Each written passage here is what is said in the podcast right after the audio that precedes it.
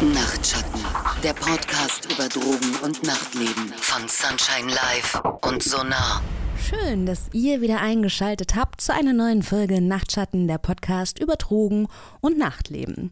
Heute haben wir ja anlässlich des Frauentags ein kleines Special für euch vorbereitet, auch wenn der Frauentag jetzt wieder schon ein paar Tage her ist. Eigentlich sollte ja sowieso jeder Tag ein Frauentag sein. Ne? Aber wir haben uns den Aktionstag auf jeden Fall ähm, zum Anlass genommen, einfach mal darüber nachzudenken, ballern Frauen anders als Männer? Das haben wir uns gefragt. Wir Frauen, wir sind ja von unserem monatlichen Zyklus irgendwie ohnehin schon sehr beeinflusst und vielleicht beeinflusst das ja auch unseren Konsum, beziehungsweise vielleicht hat das Einfluss auf die Wirkung von Substanzen. Und mal ganz abgesehen davon, also von diesen biologischen Einflussfaktoren, haben Frauen, ja, wenn sie Substanzen gebrauchen, auch irgendwie noch immer einen anderen Status als Männer. Denn wenn wir mal ganz ehrlich sind, ne, Allein das Bild von dem rauchenden und saufenden Mann in der Öffentlichkeit, das wird anders bewertet, wie das Bild einer Frau, die das gleiche Verhalten an den Tag legt. In dieser Folge widmen wir uns also den möglichen Unterschieden beim Drogengebrauch von Menschen mit Eierstöcken. Konsumieren Frauen wirklich anders als Männer und wenn ja, weshalb? Gibt es Unterschiede? Was sagt die Forschung und was muss Frau beachten? Darum geht es heute in dieser Folge, ja, mit der wundervollen Andrea und meiner Wenigkeit Jessie. Hallo Andrea, wir haben ja keinen externen Gast. Du musstest dich jetzt also wirklich tief in dieses Thema einlesen, damit ich dich jetzt mit meinen Fragen löchern darf, ne? Ja, hi erstmal und äh, schön wieder dabei zu sein. Und ja, ähm, du hast vollkommen recht. Ähm, wir haben uns ganz große Mühe gegeben, ähm, noch äh, eine weibliche Forscherin im Idealfall ähm, zum Thema zu finden. Ich habe auch mit ganz vielen Frauen ähm, sprechen können. Äh, aber ich glaube tatsächlich, dadurch, dass die Forschungslage so dünn ist, ähm, haben sich einige ähm, ja, Frauen nicht, vielleicht nicht ganz getraut oder ähm, ja, das war dieses Mal ein bisschen schwierig und ich würde mich jetzt einfach tatsächlich auf das beschränken, was wir gut valide recherchieren konnten und wirklich auch mit gutem Gewissen ähm, an die breite Masse rausgeben können. Genau, weil wir beide haben uns zum Thema eingelesen und jetzt muss man sagen, also man, wenn man jetzt, weiß ich nicht, Drogen, Feminismus oder weiblicher Konsum, wenn man sowas eingibt, da bekommt man schon viele Treffer. Aber wie du das eben gesagt hast, valide äh, oder eine wirklich wissenschaftliche Fundierung ist es nicht immer. Es ist ganz oft Meinung, ne, wenn man jetzt, weiß ich nicht, Weißbeiträge, dass Drogenkonsum auch feministisch sein kann, liest oder eben, weiß ich nicht, auch Beiträge in der Welt habe ich gefunden die dann vielleicht die steile These aufstellen, dass Frauen vielleicht suchtaffiner sind. Sag mal, wenn du das Wort Unterschiede hörst, gibt es da, was fällt dir da bei der täglichen Arbeit, bei deiner täglichen Arbeit als erstes ein? Also in Bezug so auf die Drogenberatung äh, konnte ich so in den letzten Jahren feststellen, und das lässt sich auch, äh, also das bestätigen tatsächlich auch andere Kolleginnen und Kollegen, ähm, dass das Gebrauchsmuster, also die Art, wie ähm, Drogen gebraucht werden, sich unterscheidet ähm, und auch generell so der Umgang mit Belastung, mit Emotionen und Risikoverhalten. So, und da können wir auf jeden Fall sagen, dass das ähm, unterschiedliche Ursachen hat. Das ist einmal evolutionsbedingt ähm, und einmal natürlich sozialisationsbedingt. Ne? Also Frauen haben zugesch äh, zugeschriebene Rollen, äh, Männer haben zugeschriebene Rollen, äh, Kinder auch, Jugendliche und so weiter. Ähm, und ähm, da können wir halt auf jeden Fall ein paar Unterschiede erkennen. Welche sind denn die Unterschiede? Jetzt hast du schon ein paar äh, gesagt. Es Frauen haben natürlich auch irgendwie hormonelle, äh, sind hormonell anders aufgestellt, ne, zyklusbedingt alleine. Wie wirkt sich das denn aus? Ja, also hier zu diesem Riesenblock Zyklus äh, und Menstruation ähm, ähm, würde ich danach noch gerne kommen, weil da können wir tatsächlich ganz viel sagen. Ähm, aber so vom äh, Verhalten und äh, Umgang mit Belastungen wurde halt immer wieder festgestellt, dass Frauen eher dazu tendieren, in, introvertierter zu sein, also Dinge eher mit sich ausmachen, Dinge eher ruhig ausmachen, ähm, und dass Männer eher impulsiver seien. Einerseits sagt man, das könnte eventuell am Testosteron liegen, dass, dass der Testosteronspiegel bei Frauen ähm, viel, viel niedriger ist. Denn Testosteron hat Einfluss auf Impulsivität, ähm, auf jeden Fall bei Ratten. Es gab da auch Experimente mit Menschen, das ist aber tatsächlich nicht ähm, stringent bewiesen worden. Also nicht in jedem Fall war es dann tatsächlich so. Deswegen da vielleicht so ein bisschen vorsichtig sein, gleich äh, Testosteron als Lösung zu nehmen Ich würde es tatsächlich wirklich äh, auf Sozialisation ähm, zurückführen ähm, und ähm, Evolution. Und bei Sozialisation meine ich tatsächlich, ähm, es ist von, man erwartet von Frauen in der Gesellschaft kein impulsives Verhalten. Frauen, die extrovertiert sind, äh, die ihre Emotionen impulsiv ausleben, die sich, sagen wir mal, ähm, auf dem gleichen Extrovertiertheitslevel verhalten würden wie Männer, werden immer noch als unangenehm empfunden ähm, oder als äh, äh fallen außer Rolle raus. Ähm, und ähm, das ist auf jeden Fall ähm, was antrainiertes, ähm, denke ich. Ähm, und was wir halt auch wissen, ähm, evolutionsbedingt, dass bei Frauen der äh, Frontalkortex, also wo unsere Vernunft sitzt, unsere Selbstregulation, dass der bei Frauen ein bisschen stärker ausgeprägt ist. Und hier wird dann tatsächlich vermutet, dass dadurch das Risikoverhalten bei Frauen ähm, ja ein bisschen anders ist, also dass wir vorsichtiger sind ähm, und ähm, unsere Emotionen teilweise auch besser regulieren können. Ähm, und hier wird einfach tatsächlich vermutet, äh, äh, ja, der Klassiker, der Mann ist jagen gegangen äh, zur Höhlenzeit und äh, Frau hat sich um Nachwuchs gekümmert, äh, dass das damit äh, zusammenhängen könnte und sich über die Jahre dann auch in unserem Gehirn manifestiert hat. So ganz runtergebrochen, wenn ich das mal zusammenfasse und du sagst mir, ob ich damit ähm, richtig liege, klingt es für mich so, als ähm, hätten Frauen eher so eine natürliche Hemmschwelle, weil sie zum einen das natürlich neurobiologisch irgendwie so ein bisschen ähm, ausgeprägter mit an die Hand gegeben haben, aber auch als gesellschaftlich, dass man Frauen eher anguckt, gerade bleiben wir mal beim Freizeitkonsum, dass Männer, dass man Männern Freizeitkonsum eher durchgehen lässt, sowohl beim Alkohol, ein besoffener Mann, den empfindet man vielleicht nicht so, ähm, den bewertet man vielleicht nicht so abwertend wie eine besoffene Frau oder so. Ja. Ich weiß es nicht. Ist es so?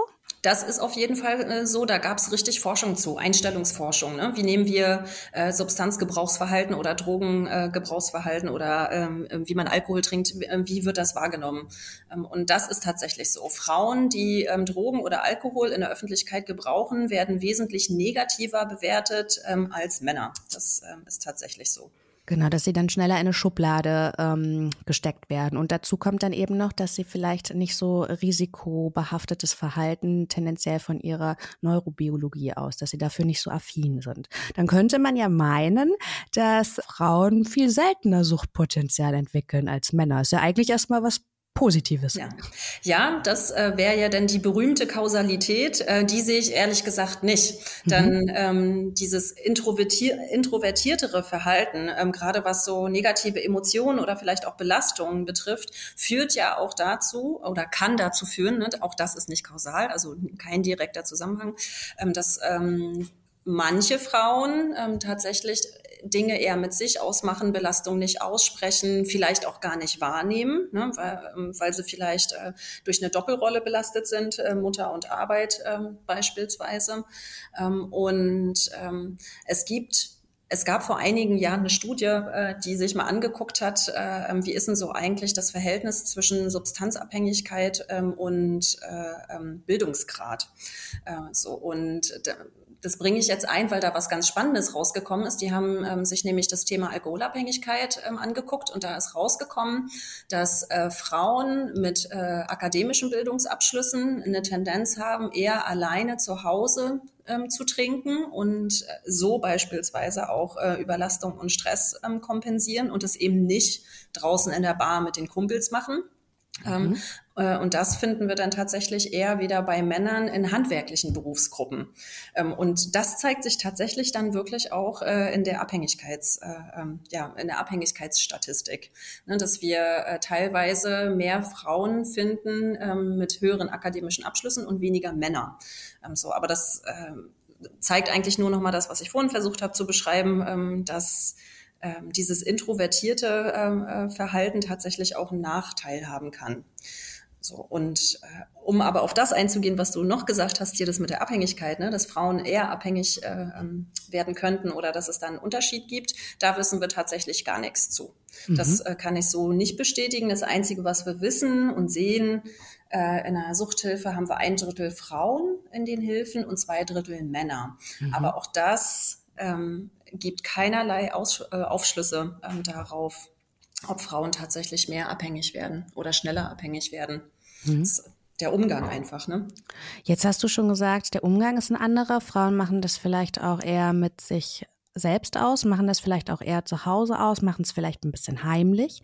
Ähm, fühlen Frauen sich dann auch vielleicht von speziellen Substanzen mehr oder weniger angesprochen? Das ist, kann es vielleicht hier auch sein, auf dem, von dem amerikanischen Markt hat man dieses Klischee, diese Schublade so im Kopf. Ne? Es gibt dieses Lied von den Rolling Stones, Mama's Little Helper, dass sie dann vielleicht eher medikamenteaffin sind, mhm. weil man da nicht ähm, so ein Substanzproblem hat. Das sind ja Medikamente.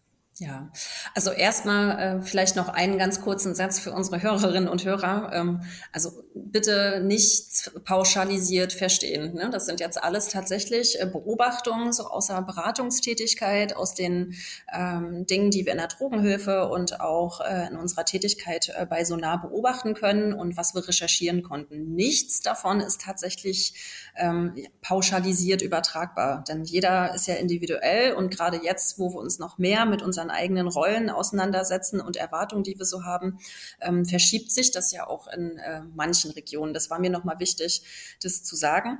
Wiederhol nochmal deine Frage, bitte.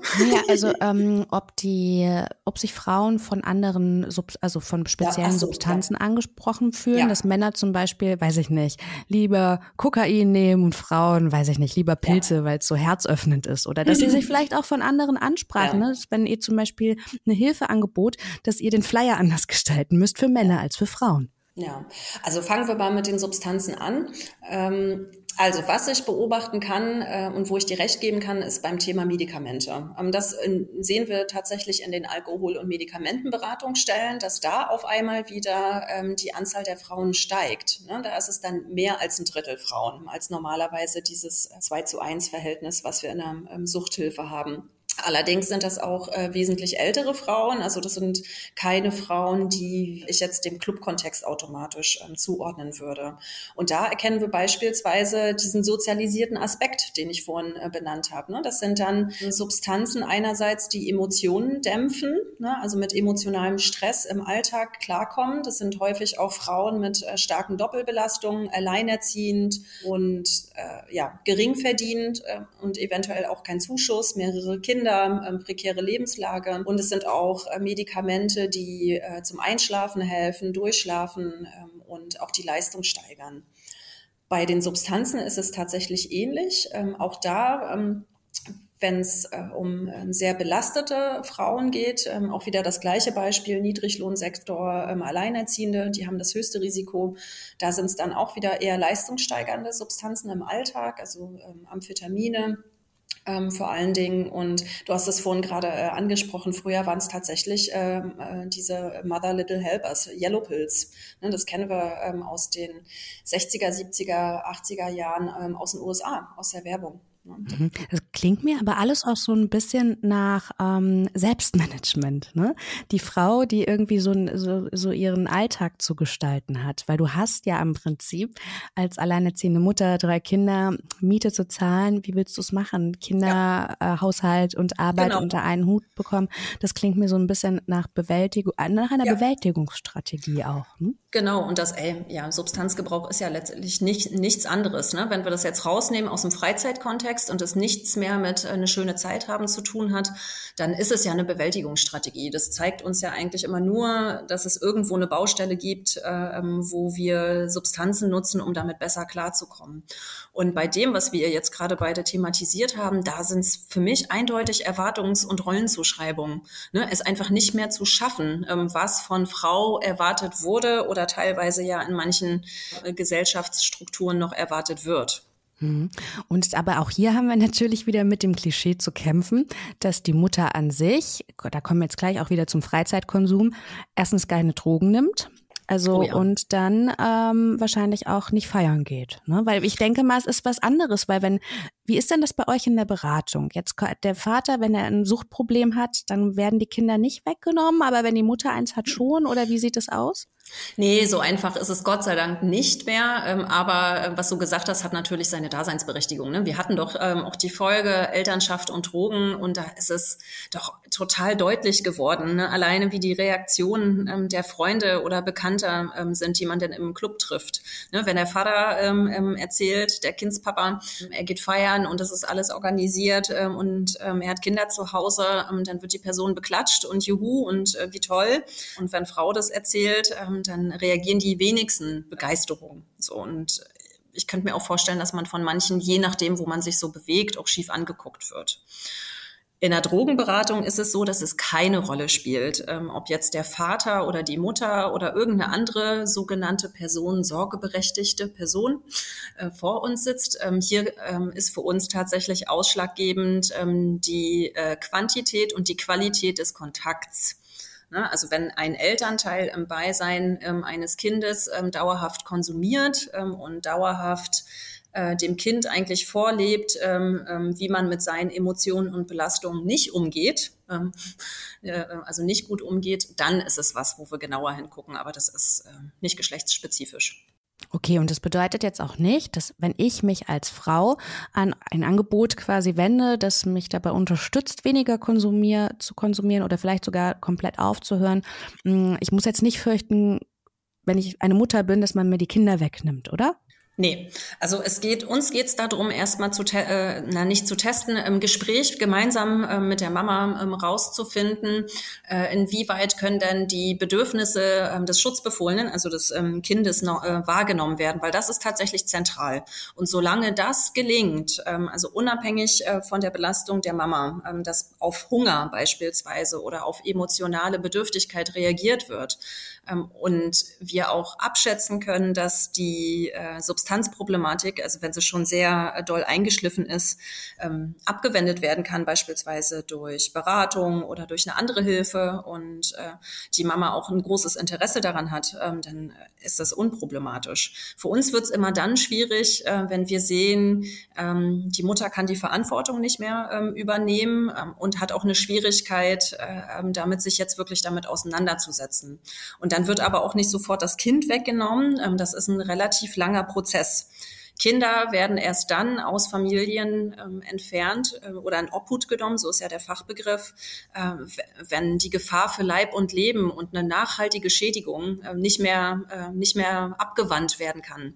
Ähm, und das ist auch richtig gesetzlich geregelt ähm, und auch tatsächlich wirklich nicht so leicht. Ähm, aber ich verstehe auch die Angst davor ähm, und das wird ja auch in den Medien ähm, häufig ganz vereinfacht und sehr dramatisierend ähm, dargestellt. So ist es schon lange nicht mehr. Ja, was vielleicht dann auch dazu führt, dass Frau denkt, äh, sie müsste das mit sich ausmachen. Ne? Also, dass sie sich vielleicht gerne an Hilfeangebot irgendwie in Anspruch nehmen würde, aber ja. dass sie denkt, okay, ähm, man hat dann doch mit einem Stigma zu kämpfen und vielleicht äh, hat das eher weitreichendere Konsequenzen als das positive Ergebnis, was ich mir vielleicht erhoffe. Auf jeden Fall. Ähm, und ich würde es tatsächlich nicht nur auf die Mutterrolle ähm, beschränken. Ich würde es auch einfach auf die, äh, ähm, die Form von Weiblichkeit, na, na, zu, na, ich würde die Form von der Weiblichkeit einfach noch gerne dazu nehmen, weil es, es spielt nicht nur eine Rolle, ob man Mutter ist. Ich, ich nehme es so wahr, dass es schon ausreicht, eine Frau ähm, zu sein und ähm, dass dadurch schon erwartet wird, dass man anders ähm, Substanzen gebraucht, dass man nicht betrunken ist, dass man nicht wie so ein ähm, Macho-Show auf äh, Kokain durch die Gegend rennt. Das äh, wird nicht als typisches Frauenverhalten ähm, assoziiert in der Gesellschaft. Hm, also, dass wir da sehr in den Rollen, wenn es um ja. Konsum geht, dass wir da auch noch mal viel mehr in den Rollen feststecken oder noch nicht so weit sind wie vielleicht auch in anderen Bereichen. Hm? Ja, also der, die eine, äh, andere mehr oder weniger. Ne? Das unterscheidet sich ja immer so ein bisschen, wo mhm. äh, in welcher Bubble man sich so äh, bewegt. Aber es gibt ja durchaus noch ähm, Regionen, wo wir eine ganz tradierte äh, Rollenvorstellung haben. Und da ist ja. es definitiv auch so. Da spürt man das auch. Jetzt sind wir schon so ein bisschen bei den Spezialfällen, also Frau und Mutter sein oder vielleicht Frau und auch Abhängigkeit, eine Abhängigkeit entwickelt zu haben. Kommen wir vielleicht nochmal zurück wirklich auf den Freizeitkonsum und vielleicht auch, wie ist es denn im Clubkontext?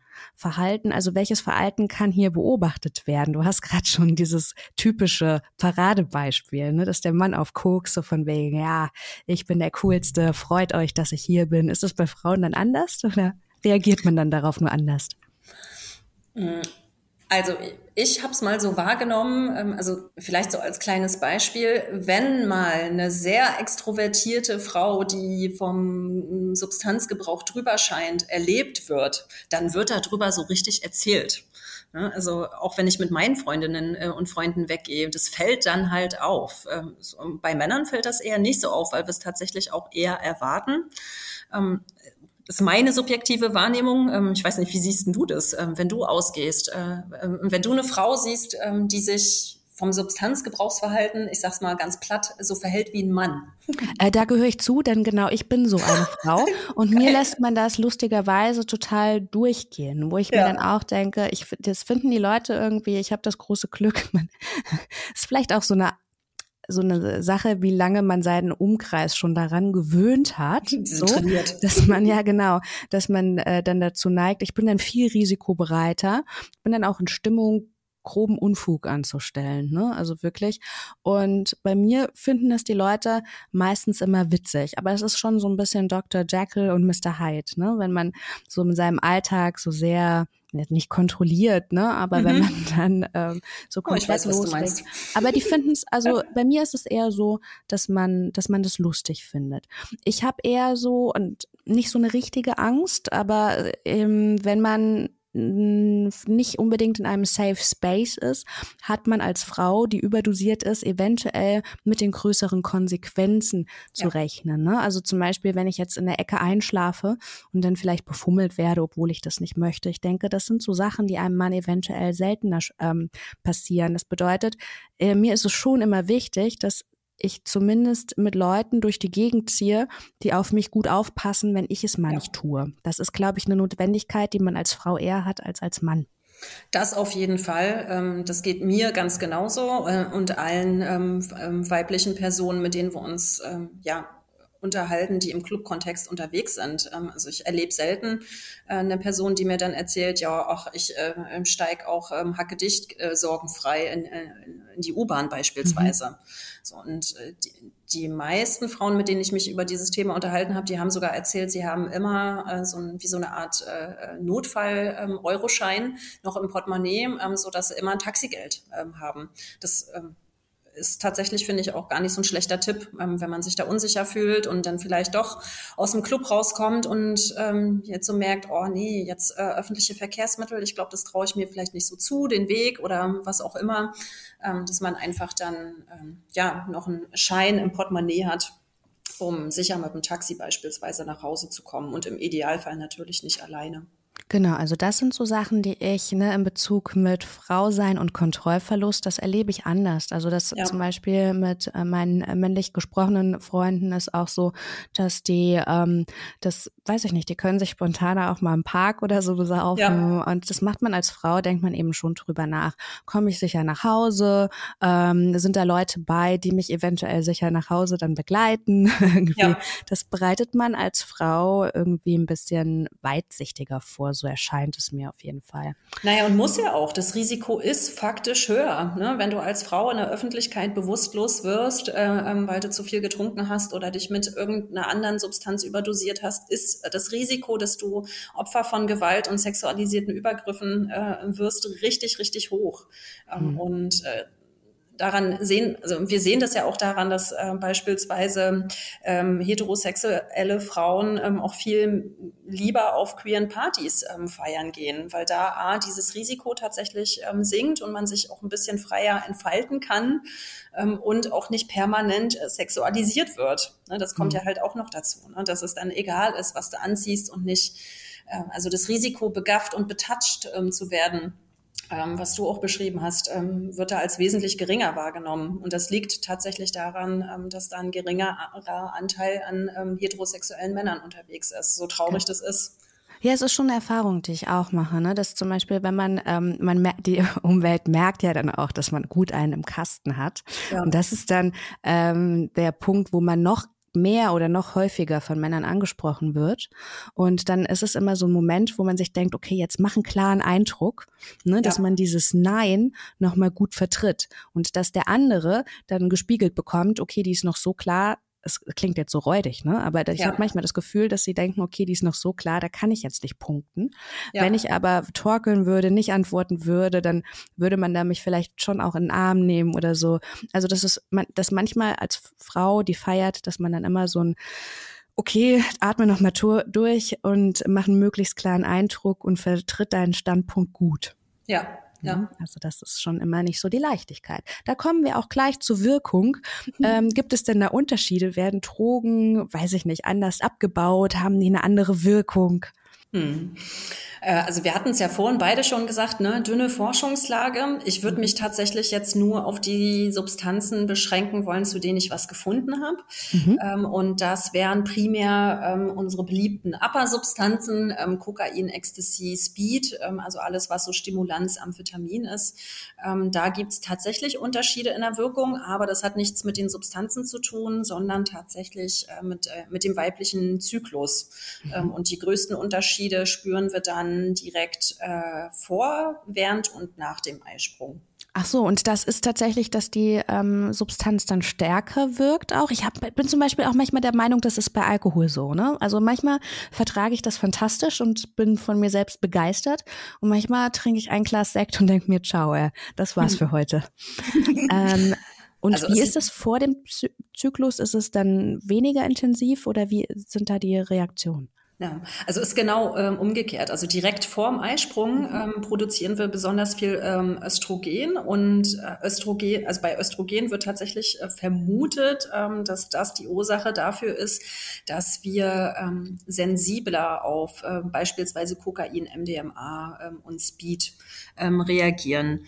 Das liegt vermutlich daran, dass diese Substanzen dazu führen, ähm, dass ähm, der Wirkstoff tatsächlich länger ähm, in den, äh, also länger durch das Blut zirkuliert wird und andererseits auch Wasser mehr in den Zellen, also in unseren Körperzellen gebunden wird und dadurch kann die Substanz, so dauert es halt ein bisschen länger, bis die Substanz abtransportiert wird, abgebaut wird und Vermutlich liegt es tatsächlich daran.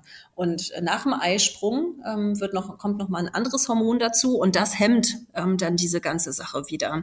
Das nennt sich äh, Progest, oh Gott, äh, Progesteron. Progesteron. Progesteron. Und ich musste so genau. lachen, Andrea. Ich musste so lachen, denn ich bin eine Person, gerade bei Kokain, dieses Graving habe ich ganz äh, ausgeprägt. Ja. Und ähm, meine Ärztin hat jetzt einen ähm, Hormontest bei mir gemacht. Davon hatte ich zu wenig. Siehst du. So schließt sich der Kreis. Genau, genau, genau. Und es wird tatsächlich auch äh, in Zusammenhang gestellt, ne? Ja. dass das äh, Craving senkt äh, und generell so die Gier des Nachlegens hemmt. Und das finde, also das, das ist für mich ja auch logisch. Ne? Das ist nach dem Eisprung. Stell dir mal vor, ja. die Eizelle ist befruchtet, ähm, so und ähm, dann wäre das ja quasi ein Hormon, ähm, was so ein bisschen ähm, ja, schützt und hemmt. Ne? Das, Siehst du, ich habe immer gedacht, das liegt an meiner mangelnden Selbstkontrolle oder dass ich nicht ähm, genau willensstark genug werde, wäre. Nein, es liegt einfach an meinem Hormonspiegel. Ich musste so lachen, denn genau im Prinzip hat das, was du herausgefunden hast, auch das besteht, meine Lebenswirklichkeit nochmal bestätigt. Ja. Aber Vorsicht, ne? Craving hat natürlich nicht nur damit ähm, zu tun ja. und schon gar nicht niemals mit Willen und Selbstdisziplin. Ne? Also äh, das äh, das wäre das Gleiche, wenn, wenn ich jetzt sagen würde, ja, ähm, wer abhängig geworden ist, ist selber schuld und der muss sich einfach nur vornehmen, nicht mehr, nicht mehr zu ballern. So. Ja, ja, gut, dass es so das, einfach nicht ist, das weiß genau. ich wohl. Aber sag mal, gibt es denn auch äh, Substanzen, weil ich meine, Kokain wirkt bei Männern und Frauen ungefähr gleich vom Verhalten her. Gibt es denn auch ähm, Substanzen, die irgendwie so bei Frauen irgendwie anders wirken? Ähm, das würde ich per se tatsächlich so nicht sagen wollen, dass es da Unterschiede bei Frau und Mann gibt. Ich glaube, das liegt dann tatsächlich an der gesamten genetischen Ausstattung. Ähm, weil ich kenne tatsächlich Menschen, die eine sogenannte paradoxe Wirkung beschreiben. Mhm. Ähm, also wo Substanzen ganz anders wirken als äh, bei der äh, Durchschnittsbevölkerung. Mhm. so das trifft äh, beispielsweise auf Menschen mit ADHS oder ADS zu, mhm. wo Speed natürlich eine andere Wirkung hat.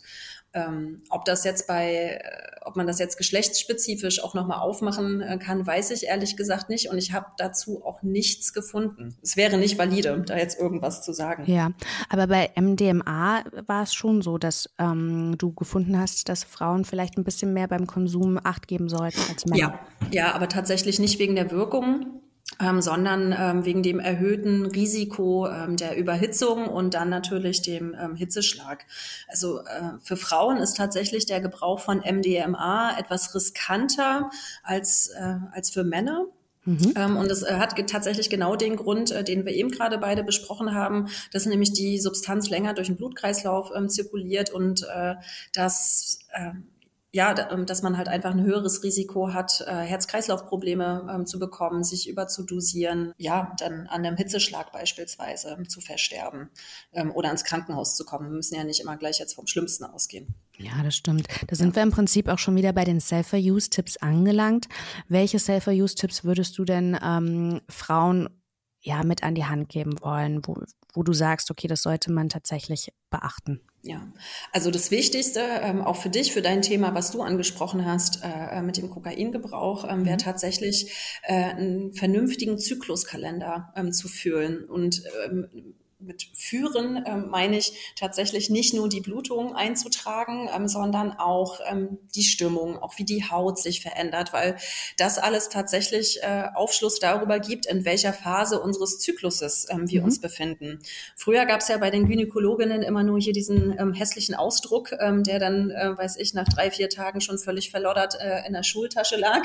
Ähm, so und jetzt gibt's ja super tolle Apps. So, und ich persönlich, das ist jetzt keine, kein Product Placement, ich persönlich kann die App äh, Clue äh, sehr empfehlen, also C-L-U-E. Die ist kostenfrei und äh, die ähm, Macherinnen ähm, dieser App, ähm, die geben auch ähm, alle Daten, die sie generieren, die anonymisiert werden, dann ähm, weiter an die Forschung. Also das ist dann quasi eine Win-Win-Situation. Und dort kann man wirklich ganz super eintragen, hat man zum Beispiel, ist man mehr horny, ne? was ja mhm. äh, beim Eisprung tatsächlich mhm. auch ähm, der zutrifft. Ähm, wie ist es mit dem Appetit, ähm, Stuhlgang, hat man verhütet, ähm, hat man Alkohol getrunken ähm, und man kann dann seine Stimmung auch da so ein bisschen eintragen.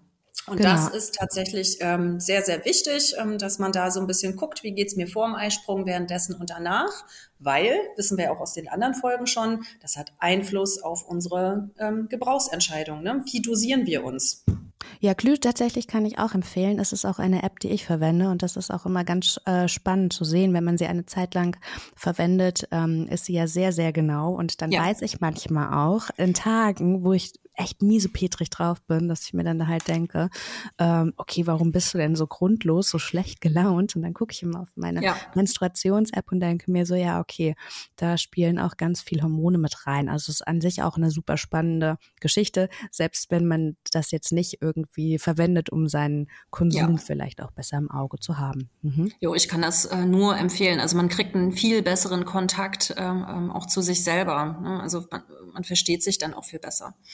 Also vorsichtig äh, muss Frau dann natürlich sein beim Thema hormonelle Verhütung, mhm. ähm, denn da trifft das alles, was wir vorhin gesagt haben, auch zu Progesteron und äh, Östrogen, ähm, das haut dann nicht mehr hin. Ähm, ja, weil Hormone gegeben werden und äh, dann ähm, gibt ja keine Schwankungen mehr. Und das Gleiche trifft halt auch auf Personen äh, im Transbereich ähm, zu.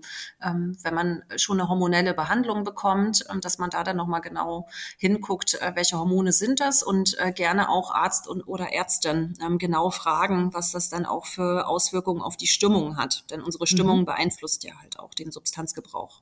Ach so, also kann es zum Beispiel sein, dass wenn ich die Pille nehme, äh, sich das auch auf die Wirkung dann doch, weiß ich nicht, von ähm, auf Speed oder Kokain dann eben auch auswirkt, weil Pille ist ja auch ein Hormonpräparat am Ende. Genau, genau. Also die ja. Pille suggeriert ja deinem Körper, dass du, äh, ähm, dass du schwanger bist eigentlich. Mhm. Ne? Also dass, äh, äh, dass keine ähm, Fortpflanzungshormone in dem Sinne ausgeschüttet werden und von daher äh, ist ja der Östrogen äh, und Progesteronspiegel, je nachdem, wie man, was für eine Pille man hat und welche Pause Pausen man auch macht, ob es eine Pille mit Pause ist, das muss dann alles mitbedacht werden. Und da äh, muss sich dann jede selber äh, mit auseinandersetzen. Was ist es für ein Präparat? Ist es eine Mikro- oder Mini-Pille? Ähm, wie verschiebt sich mein Hormonhaushalt, wie fühle ich mich in der Pause. Äh, also vom Prinzip her müsste man ähm, da diese Technik mit dem äh, Menstruationskalender oder App nochmal machen, äh, nur halt ähm, aus einer anderen Perspektive. Ne? Also mhm. dass man dann nochmal guckt, äh, ja, man kriegt halt ein Hormon zugeführt oder Hormone. Genau. Das bringt mich jetzt zu einer anderen Idee und zwar Mischkonsum. Wenn ich zum Beispiel leide unter starker PMS und dann ballere ich mich natürlich immer mit äh, Schmerzmitteln voll. Das ist wahrscheinlich dann auch schon Mischkonsum, ne? wenn ich ja. dann eine andere Substanz dem auch noch hinzufügen würde. Ja, auf jeden Fall. Ähm, da muss man dann so ein bisschen gucken. Es gibt ja Schmerzmittel, die beschleunigen halt auch den Herzkreislauf. Ähm, also ähm, Ibuprofen, Paracetamol ähm, beispielsweise bei äh, höher dosierten Konsum. Paracetamol geht auch ähm, auf die Leber, Ibuprofen geht auf den Magen. Ähm, und äh, die meisten Partydrogen, die wir so konsumieren, in, insbesondere Speed äh, und aber auch MDMA, die gehen ja halt auf den Magen. Alkohol auch. Mhm. und das einfach auf jeden Fall mitbedenken. Ähm, und äh, in der Literatur habe ich auch immer wieder gefunden, ähm, dass während äh, ähm, der Menstruation beziehungsweise auch äh, während des Eisprungs zu einem eher moderaten Konsum geraten wird, mhm. weil der Körper dadurch natürlich wesentlich weniger belastet wird. Ja. Und ey, na, wir verlieren auch Blut. Das darf nicht vergessen werden. Ne? Also im Blut sind ja auch äh, wichtige ähm, Stoffe drinnen, die wieder nachproduziert werden müssen. Kalium, Magnesium, Eisen. Ähm, und das sind ja auch Substanzen, die wir, äh, nicht Substanzen, das sind ja auch ähm, Inhaltsstoffe, die wir ganz doll ausschwitzen teilweise oder abbauen ähm, während einer Feiernacht. Also das einfach auch mitbedenken. Mhm. Gibt es denn jetzt während der Recherche, wo du geschaut hast, gibt es denn äh, Internetseiten, die du besonders gut ähm, empfehlen kannst oder die du ans Herz legen würdest, wo man sich noch tiefer einlesen kann zu dem Thema? Also ich fand die Zusammenfassung von äh, Frauen und Drogen auf der Seite drugs.com gar nicht so schlecht. Ähm, die haben das nochmal so ein bisschen auf den Punkt gebracht, was ähm, Evolution ist, was Sozialisation ist und was wir ähm, schon valide aus der Forschung sagen können. Ähm, das war auch relativ gut verständlich. Mhm. Dann werden wir die auf jeden Fall in unseren Shownotes ähm, verlinken. Andrea, dann wären wir schon durch für heute. Ich bedanke mich, dass du dich so eingelesen hast. Gerne, gerne. Du dich auch, ne? Außerdem bedanke ich mich bei euch da draußen für eure Aufmerksamkeit. Die nächste Folge kommt in 14 Tagen. Ich freue mich, wenn ihr dann wieder einschalten möchtet. Nachtschatten, der Podcast über Drogen und Nachtleben von Sunshine Live und Sonar.